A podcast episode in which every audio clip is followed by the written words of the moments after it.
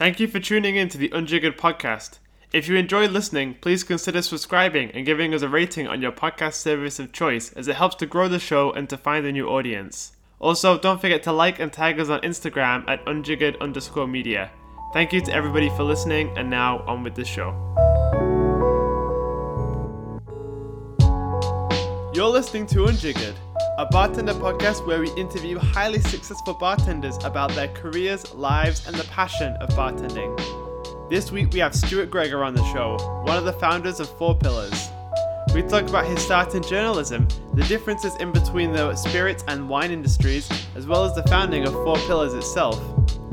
With this podcast, we want to peel back the mask and discover just how the greats really became the greats. So sit back and enjoy.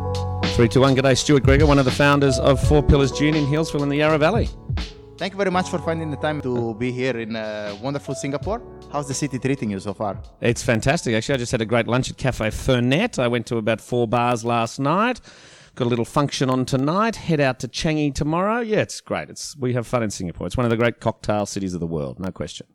Tell us about you. First of all, what is it that you study or what is it that uh, you grew up doing and uh, how did you get to start to distill your own gin? Well, I guess my background uh, originally, once I left school, actually, I was a I was a journalist, so I was writing for the for the for the newspapers in Australia, and then, um, and then about twenty five years ago, in the very early part of the nineteen nineties, I, I I decided to pursue a career in the wine industry. Actually, so I went over and studied in South Australia. I studied. Um, what then was a wine business course. Uh, then I got a job working for a wine company where, in fact, I met for the first time Cameron McKenzie, who's one of the co-founders of Four Pillars. He and I both worked in the wine division of a company called Mildara Blass, which is today Treasury Wine Estates. So today they own Penfolds and Wolf Blass and Yellowglen and lots of big brands in Australia, big, biggest wine business in Australia. And then about early 2000s, Cameron and I started just, you know, screwing around making some wine together um, in the Yarra, as it happens. And fast forward another 10 years, I was running a a marketing business, a, a, a, marketing and public relations and events business that was basically um, working with a lot of the big distilleries. Whether you know, we worked for Pernod Ricard, we did work for Diageo, we did work for a lot of the breweries in Australia. And Cameron and I were thinking, well, we drank a lot of gin, and we thought it would be great fun to make some gin. Um, Australia wasn't making a lot of gin; that craft gin boom certainly hadn't hit Australia at that point. This is 2012 now, um, so we thought let's give it a shot. And Cameron's a very talented guy, very dedicated, very hardworking, and I was um, I was entrusted to sort of, I suppose, create the brand and build the brand, and he was um, entrusted to make to make the juice. And then we got a third partner in um, uh, Matt Jones, who was the strategy guy, the clever the clever one, essentially. That um, he sort of pulled it all together, and five or six years later, here we are now. You mentioned that you come from a wine background. How did this affect the way that you produce your gin? Because you are in a quite big wine region, aren't you? Yeah, well, the Yarra is a very famous wine region. So just an hour outside of Melbourne, and we've got some beautiful, a lot of Pinot Noir, Chardonnay, also some Cabernet and Shiraz. Obviously Shiraz because we now make a, a bloody Shiraz gin, as it happens, which is probably rapidly becoming our most sought after and most well known gin, I suppose. But um, I think wine helped us in a couple of ways. It got us some. Um, I did a lot of wine judging and wrote wine books, so it let me learn a lot about flavour, and I, I, I, I, took the, the process of judging uh, really seriously. Cameron, working with me for so long, also has a palate that I trust, and so whenever we were blending, or whenever he was doing particularly hard work, and I was oftentimes at lunch or you know doing you know whatever it is that um, I supposedly do, we we're a very good we're a very good team for tasting, and uh, I think that probably helped us the most. And also, I think working in the wine industry made us realize how hard it is and how much effort you have to put into selling and how much effort you have to put into marketing and, and, and how much travel you have to do because the Australian wine industry is ultra competitive as the Australian gin industry is becoming increasingly so now. Um, it's a, it made us realize that if we were going to do it, we had to do it properly. What was the brief when you put together your gin? I mean, what was the kind of style you wanted to pursue, or what is it that made you think, okay, how do I stand out?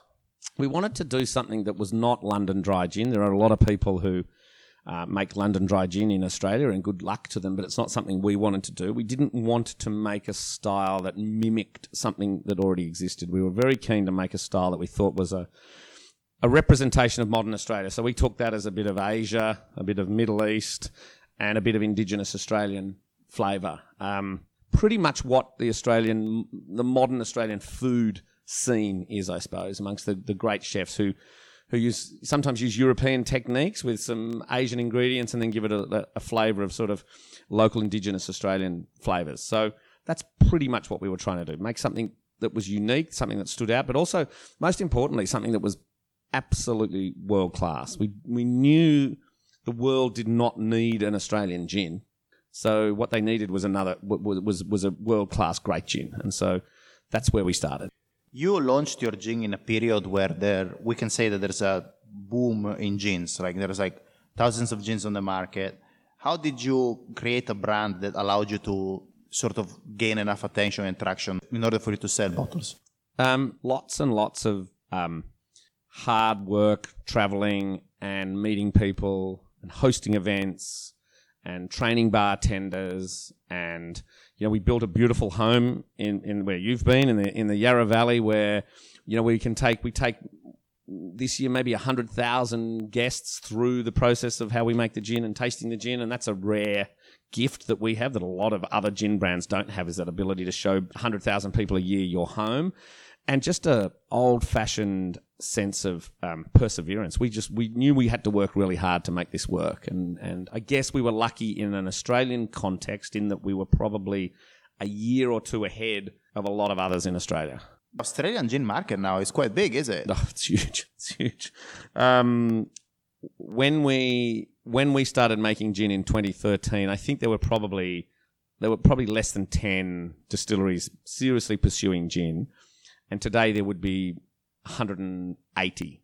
So that that that number is terrifying. Um, it's I, I, work a bit with the Australian Distillers Association, and on on this very weekend on Sunday we have our annual conference. There's 196 people coming to the conference. In 2015, we had 32. That's crazy. Yeah yeah, it's um, and of those thirty-two, I think four of them were from Four Pillars. so it is crazy. The growth in the growth in gin in Australia is phenomenal, and I, I hope it lasts. But I also hope people who are coming into it are aware that they're entering a really, really competitive field. Do you think the market is a bit oversaturated at the moment? I get asked, I get asked that a lot. Um, it, not by Four Pillars. We've got a lot of it. We've got a lot of opportunity to growth. I think. Um, I think it may be oversaturated with brands and products that don't mean anything, that don't have a clear differentiation, that don't have a clear reason for bartenders or consumers to want that brand. Um, there's too many. It, it, it's it's not dissimilar to wine in Australia. There are too many products out there that taste the same, look the same, cost the same, and essentially are the same and uh, we just hope we're not one of them. We just hope that we continue to show people that we're different and hopefully better. You we mentioned a lot uh, the similarities in between the spirit industry and the wine industry, specifically in Australia. But what are the things that uh, set them apart that make them different? Because you've worked in both, right? Yeah, I think um, one one of the big differences is the difference between a, a cocktail bartender and a sommelier. um, I um, I won't say what that is, but I think you get a sense. I, yeah. I have a lot more fun with bartenders than I ever did with sommeliers. So okay. I'll just I'll leave it at that. There is a sense of um, there's a bit of a sense of adventure. One of the big differences is that when you make a wine and deliver it to a sommelier or a store, that's it's it's over. All they have to do is open it and pour it. Whereas when you deliver it to a cocktail bartender, there's a million different expressions that they can use. They can turn it into a great cocktail. They can turn it into a G&T. They can turn it into something that they've created themselves. It's a, it's a more adventurous and it's a, it's a, it's a, it's a livelier scene. You know, wine, I, I love wine and always have, but wine can sometimes take itself far too seriously. Um, yet. I, I don't think Spirits does, and that's one that I think for Cameron and I and, and, and Matt, that's one of the things that we love the most is that you can be very serious about the craft of making it. You don't have to be serious about the delivery of it, and that's one of the big differences between wine and spirits. I think. Do you think wine could do with a bit more fun? Oh my gosh, yes. Yeah, because I'm wondering, like, I think there is this element of a food pairing, which is what drives most wine sales, I think, nowadays. So mm. people like, will, will, approach wine thinking, oh, what do I pair it with? When do I drink it? But I think it's a very rigid structure. At least that's how it feels. Like I, I work with wine relatively little, mm. I, I love wine. I drink a lot of wine, but it just feels like such a serious thing. Oh my gosh, there are. s- I, I often say to people that there, there are a lot of rules in life, things you can and can't do that are important. You know, whether it be with family or children or anything else. You don't need another set of rules about what you can drink and eat. So, oh shit, I'm having fish, so I have to drink Riesling, or I'm, you know, you you just relax, have fun. If you want to drink red wine with fish, or you want to drink whatever the hell it is, then then drink it. And one of the things we do with our gin is we we allow people to i mean they can they can do what they want with it. We've done our very best at making the most del- delicious gin we can and we've made a whole range of gins whether it's a navy strength or one that goes in a negroni or a bloody shiraz gin. And then people can do what they want with it. They can sip it neat. They can put it into a gin and tonic. They can turn it into a gimlet. They can make a bloody jasmine. And i want them to play with it. I want them to be playful. I want them to have fun Uh, we talked about your uh, Bloody Shiraz gin. Would you like to talk a little bit more about it? As I think it's uh, one of your flagship products. It's certainly one that we really love. We now crush more Shiraz, making bloody Shiraz gin, than we ever did when we made wine for f- 16, conse- no, no, about 15 vintages. Isn't that ironic, though? It is incredible. We are now the second biggest um, purchaser of Shiraz in the Yarra Valley. Shut the front door, Number two. Shut the front door, no. Um, we look. It came from. It was one of those um, experiments that went well. Not all of our experiments went well, but basically, we were making wine. This is before we had our big, beautiful um, distillery in Healesville. We were making wine out the back of a mate's winery, Rob Dolan Winery, in in a little suburb outside of Melbourne, and he had a small parcel of Shiraz, and we tipped some high proof gin over the top of the Shiraz and just stirred it around, thinking in the back of our minds that we might release what was loosely a riff on a slow gin.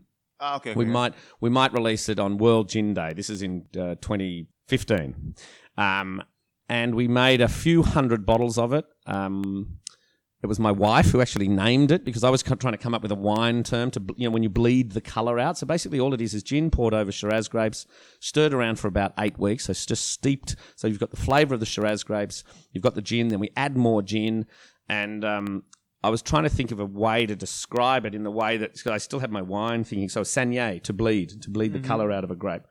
Sangiovese, you know, the, the blood of Jesus, you know. The, the- so Sangio, blood was bleeding was always in my head, and then I couldn't come up with a, a name for it, and my wife just went, "Oh, it's just a bloody Shiraz gin," which is a very quintessentially Australian thing to say. And I went, "Oh my god, yes, it is. It's bloody Shiraz gin." and and now we we will pick over hundred tons of Shiraz this year just for the bloody Shiraz gin.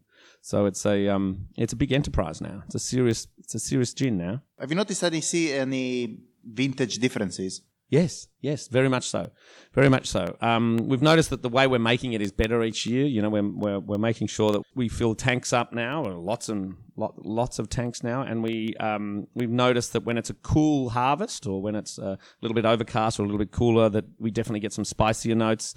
Last year, for the first time, we tried to, we, we picked two two batches of the Shiraz in order to try to get some of the cooler, spicier pepper notes from from the from the from the Yarra, and then some sort of riper black currant notes as well. So yeah, there's definitely some differences. Even even um, just two days ago, I was in uh, I think it was in, in Bangkok, and we were drinking the 2018 vintage, which is very different to the 2019 vintage. And as they get older, they evolve a little bit as well. I found myself really liking the the older one, which and I normally only like the younger ones, but I really liked the 2018 when I had it just two nights ago.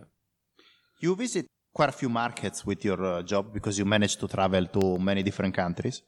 Is there any market that specifically surprised you in terms of cocktails or drinking culture?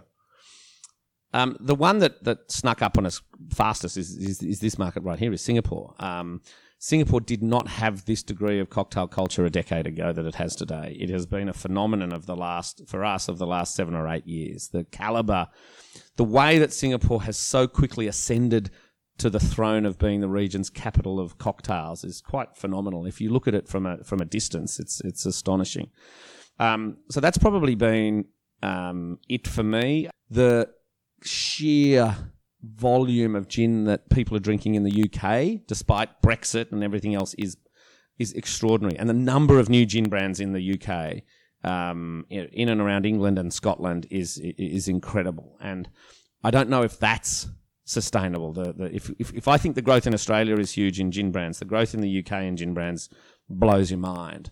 Um, and I guess I I hope, I think we're seeing some slight opportunities of the of the Americans starting to get more into gin. Very strong vodka, very strong tequila. Um, but we're starting to see some shoots of growth in, in, in gin in the US. And I know the big companies think that the US is about to start its own gin boom soon. Hopefully. But the US is such a huge market. I, I thought the, uh, gin was already well established in there. Is it not? No, not not as well as it is in as in markets here. There's, it's, it's very strong. It's a it's a very strong agave market. Um, mezcal and tequila are growing fantastically well on both sides of the country and in the middle. Vodka still owns uh, the the the mass premium market, I suppose. I mean, if you look at a brand like Tito's, which is still one of the five fastest growing brands in the US, despite the fact it's that already- unbelievable. it's, it's, it's a phenomenon. Um, but they are, and, and gin exists in small pockets of sort of what you would call the sophisticated CBD markets. So, you know, very much Manhattan and Brooklyn and, and San Francisco and parts of LA. But gin still hasn't got right through to the broader mainstream like it has, for instance, in the UK or even in some cities in Asia. I wouldn't have thought. I thought gin would be a massive market for the US. It is. It's big by sheer numbers because there's so many people drinking, But not in uh, terms in of percentage, not in terms of percentage. Is that a market that you want to tackle now? Or? Yeah, yeah. We're in about eight states. It's a very difficult market to sell spirits. Very difficult because every state has a completely different law. Ah, legislation. I thought Oh, it was like no. one key to open. No, fifty different countries. Ah, okay. It's it's really really complicated, um, and it's you know it, certain things you can do in California you can't do in New York. Uh, retailers can't, uh, you know, a, a, a supermarket can't sell spirits in New York, but a supermarket can sell spirits in California. In some states, the government controls all liquor, and in some states, the government just controls hard spirits. It's a it's a very complicated market, and um, but it's one that yeah we we, we, we go very well. We go well in uh, um, in New York, and we go well in California, but we hope to do better. Uh, what do you think is the future of your brand? or, uh, Great success, enormous sales, great uh, adoration from the bartending community, and hopefully, um, uh, look, I uh, look, uh, we just hope that we continue to be able to share what it is. It's the best job in the world. I mean, honestly, I can get a bit tired sometimes. I'm a little too old for this now. I just turned fifty. Um, you look you look 35 tops. right now I feel 65. can I tell you? But um, it is. I, I want us to be able to do more. You know, we, we- we're building a beautiful gin lab um, in Sydney that'll be open in March next year, where we're going to be able to bring bartenders from all around the world to show them and teach them and work with them around how to make great gin drinks.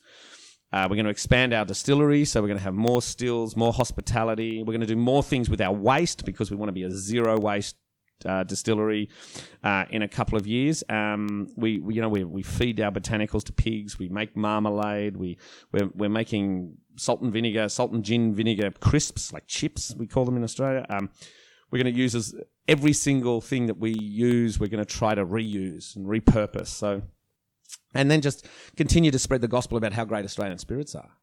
You know, there's there's still probably not enough Australian spirits out there in the global market. So, if we can lead the way and open a few doors for some of the guys behind us, we would be very happy with that. That's great. Uh, last question I asked to everyone: If you could choose your very last drink, what would that be? Corpse Reviver number two. I like that. It'll bring me back to life. There you go. You just cheated. Well done. Thank you very much for your time. It was awesome to talk to you. Thank you very much, Michele. We hope you enjoyed our chat with Stuart. We are unjiggered underscore media on Instagram, and you can follow our personal accounts at mmariotti89 for Michele, Alex J. Murphy for myself, and Adrian Bessa for Adrian. Thank you very much.